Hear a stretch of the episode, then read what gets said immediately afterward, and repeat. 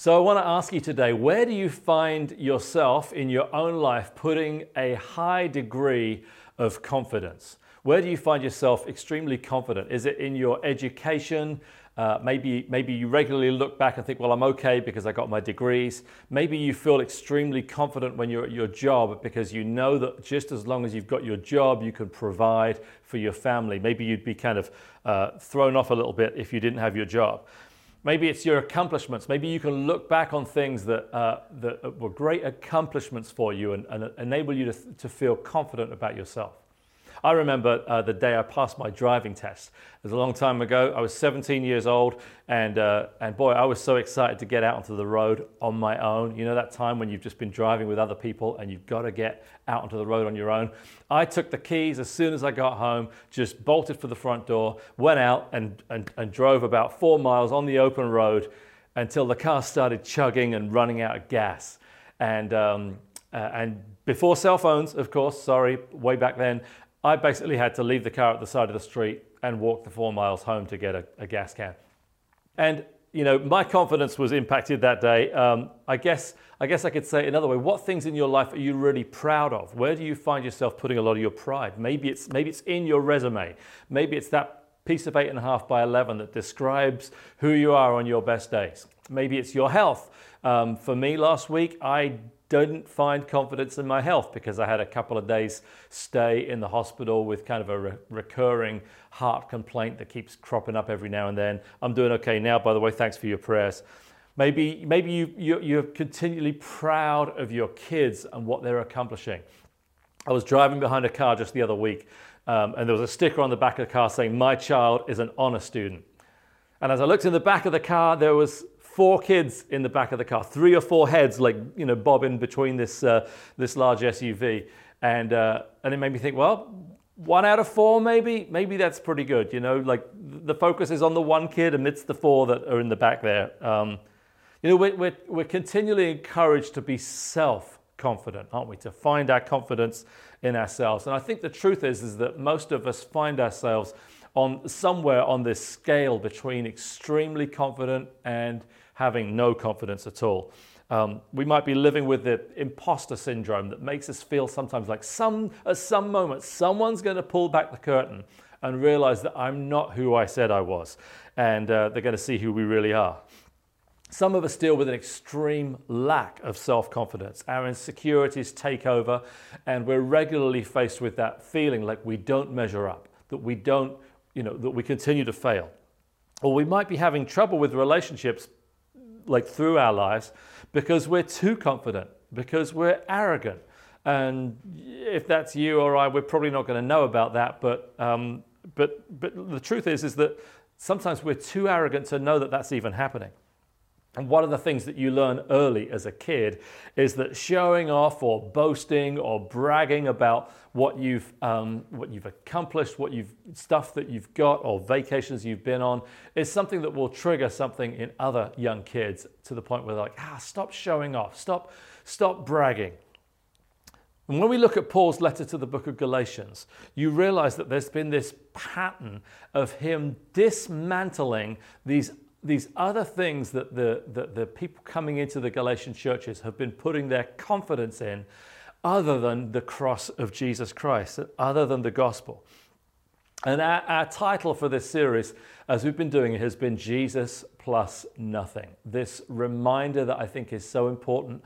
Um, even as some parts of this book, maybe you could even think of a, a little bit repetitive, but we're reminded over and over again that, our, that the gospel, that the good news about Jesus Christ is a gospel of Jesus plus nothing. And as we come to uh, the conclusion of this and look forward to Easter Sunday next week, as I looked in chapter 6 of Galatians, I was thinking about all the different ways that this, this little talk could go today. And there was many different directions I could have gone, but one verse in Galatians 6 was like sticking right out to me, and I felt like this is the one to, to, to sort of put a kind of put a bow on our talks about Galatians that, that God wants us to hear this morning. It's Galatians chapter 6, verse 14.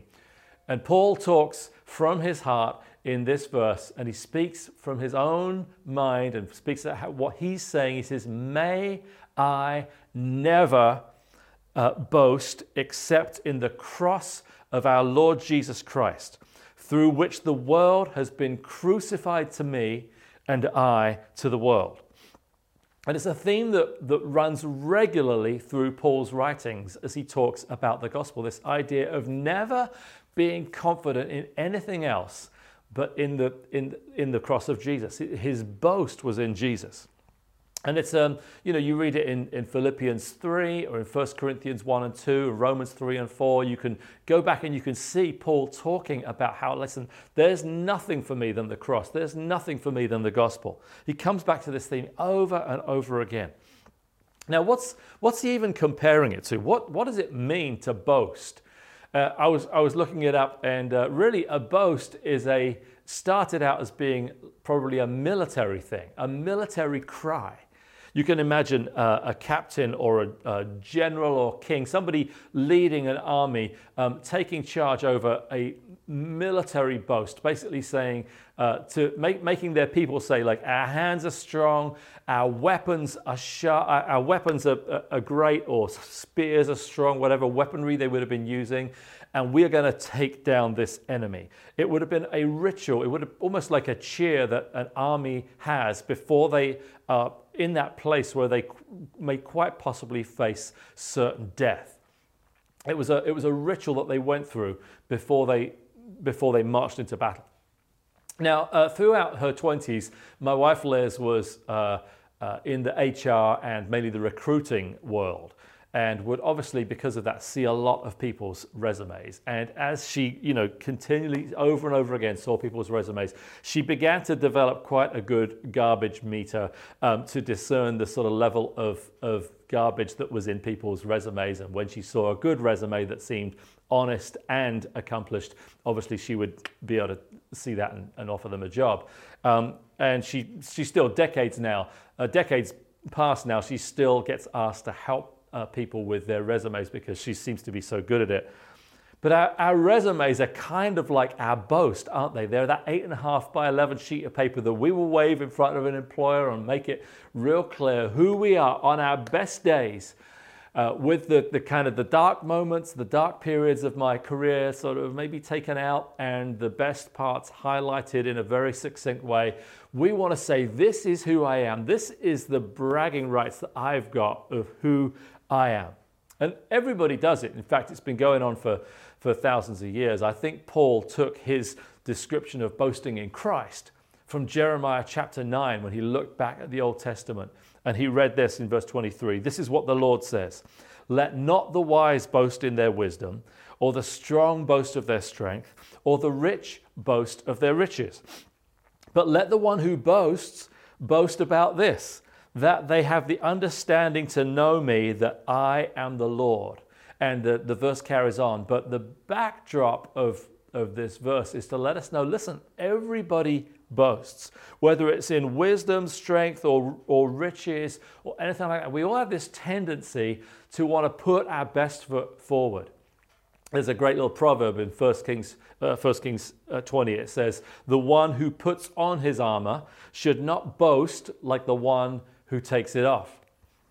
Hannah, when she was talking in uh, 1 Samuel 2, in her prayer, she says, My mouth boasts over my enemies. Uh, a boast was just simply the way that you geared yourself up for victory. And it still is.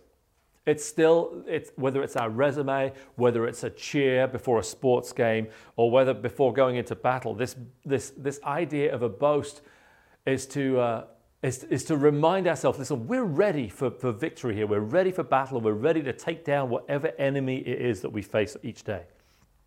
And today we even live like that on our social media, don't we? You know, when, when, uh, uh, when we go on vacation, the, the first temptation is like, I got to post every image of my vacation just so everybody knows what a great time I had and how great my life is as I, as I conquer this world that I'm kind of insecure in. But here's the point about the, about the Galatian churches they'd been driven into confusion about whether the gospel was truly Jesus plus nothing or whether there was other practices that they needed to add to that. And Paul's message to them is just consistent with everything else that he said during other parts of the New Testament. In fact, in 1 Corinthians 1, he says, Christ didn't send me to baptize, but to preach the gospel, not with wisdom and eloquence. And it sounds like he could have done that as a, a quite an educated and well spoken, well read, well written man, lest the cross be emptied of its power. Oh, imagine that, that Paul was saying, listen, I'm not going to use my own strength here. I'm not going to wave my resume as I write, because if I do, the cross gets emptied of its power. Basically, if, if I come at this th- relationship with God with anything other than a complete confidence in Jesus, it, what happens is that the power of the cross in my life ends up on a downward spiral, and we essentially are gradually emptying the cross of its true power in our lives. If you come to this uh, online service this morning and you're full of yourself, arrogant, puffed up, confident, feeling like ambivalent towards God because I can take it or leave it. And, uh, you, you, know, I'm, I'm, I do not have a need. I don't really need God. I don't really need to boast in the cross or boast in Christ. I want to give a, a challenge to you. Make all of your, put all of your confidence in the cross of Jesus Christ. Remind yourself today that, listen, without the cross of Christ, I have nothing. I want to tell you to be lifted up out of your, your sin and your self confidence towards a God who loves you and who knows who you truly are. He knows how empty you are. And if you live with constant lack of confidence, unconfident, closeted away, closed away, shying away from relationships with people because you feel like I never measure up, I fail, I'm not good enough, I, I, I'm not.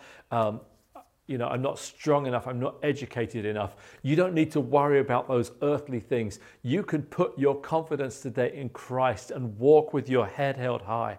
You can repent of your sin of not recognizing who God says that you are and you can tell the truth about God. You can this day you can repent and turn from God and say, Lord, I, I, I, start to believe what you say about me, not what I say about me.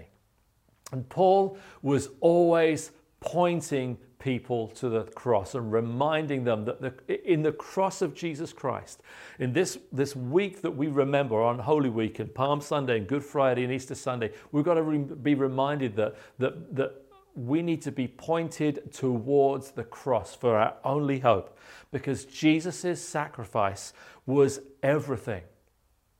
Jesus knew this was coming. In fact, there was one conversation that Jesus had with Peter.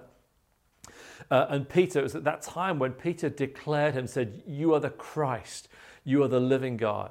And uh, Jesus made that statement back to Peter Yes, Peter, upon this rock I will build my church. Upon this very statement that you've made, I will build my church. And Peter knew that he was going to have a significant role in that. But then moments later, Jesus is talking to Peter about his impending death. And, and, and Peter's horrified. He's like, not going to happen. There's no way that, not on my watch. Like this, this doesn't happen, Jesus. Like there's no way that your life will be brutally ended like this. And if you know the scripture, you'll know what Jesus said to Peter as in response. He said, Get behind me, Satan, right? It wasn't like he'd forgotten Peter's name or anything like that, or, but he was able to look right through Peter's eyes and recognize the source of that thought that was coming at Jesus, that was coming from the enemy, because, any, because Jesus knew that anything that would take him away from his destiny, which was crucifixion to this world, which was the cross, was coming from Satan. And he's letting Peter know, Peter, you, you just became Satan's missionary. You, you are doing the work of the devil. And so Jesus was making it clear uh, Peter, get behind me, Satan. Like, you, you got to know where the source of that thought is. Now, in our lives today, there will always be people who are trying to uh, who are trying to get us away from that uh, from the, the life that is completely sacrificed to God. I love the way that this this verse in uh, Galatians 6:14 is put in the, the Passion Translation. It's kind of my, my favorite Bible translation at the moment. And it says here, it says, Paul says here, my only boast is in the crucifixion of the Lord Jesus, our Messiah. In him I have been crucified to this natural realm, and the natural realm is dead to me and no longer dominates my life. So, like, that's what it means to crucify ourselves to this world. As we uh, associate ourselves with, with the cross of Jesus, Jesus asks us to crucify ourselves to this world so that the world no longer dominates our thinking. And I want to challenge you as, as, as, as people and situations around us uh, are trying to remove us from crucifying ourselves to this world, recognize where that thought comes from. It doesn't come from an individual. It doesn't really come from your boyfriend or from marketing or from the, the internet or something that's, that's pointing at you to try and get you off course. Rem- I mean, you might want to use that phrase on a first date, but like remember that that that anything that that takes us away from being crucified to this world, from as this verse said, from the world dominating our lives, is coming from the enemy. Because for Christ, he wanted to make his boast. Sorry, for Paul, he wanted to make his boast in the cross of Jesus Christ. And we need to do exactly the same. And so I pray that for each one of us, we will be people that continually, in, in all the distractions that come our way, in the things that, that want to uh, uh, uh, dominate our lives, that we will be reminded that, that our Jesus plus nothing moment, our, our, that we, we become a new creation as we put our boast, as we put our confidence, all of it, in the cross of our Lord and Savior, Jesus Christ. Over these last few weeks, just through this series on Galatians, we've been using this equation Jesus plus nothing. And we've been using that to describe the, the confidence that we need to be putting in the cross of Christ over and above anything else that might uh, be added to the gospel or, or distract us from the true gospel. But it's kind of an incomplete equation, isn't it? And I, I want to complete it today for us. Uh, this math problem is not finished. Um, and I want to remind you today that G, in our lives, Jesus plus nothing equals everything. He is everything to us. And as you uh, look towards a week of, I pray, specifically thinking through and reflecting on the death and resurrection of Jesus. I want to remind you that, that if the Christian life is anything, it, it's happening because we say Jesus plus nothing in my life is absolutely everything. It, when we make that statement, that is the day that you become a new creation in God. And my prayer is that for every single one of us, that we will, we will daily become new creations in God because we're saying Jesus plus nothing in my life is everything.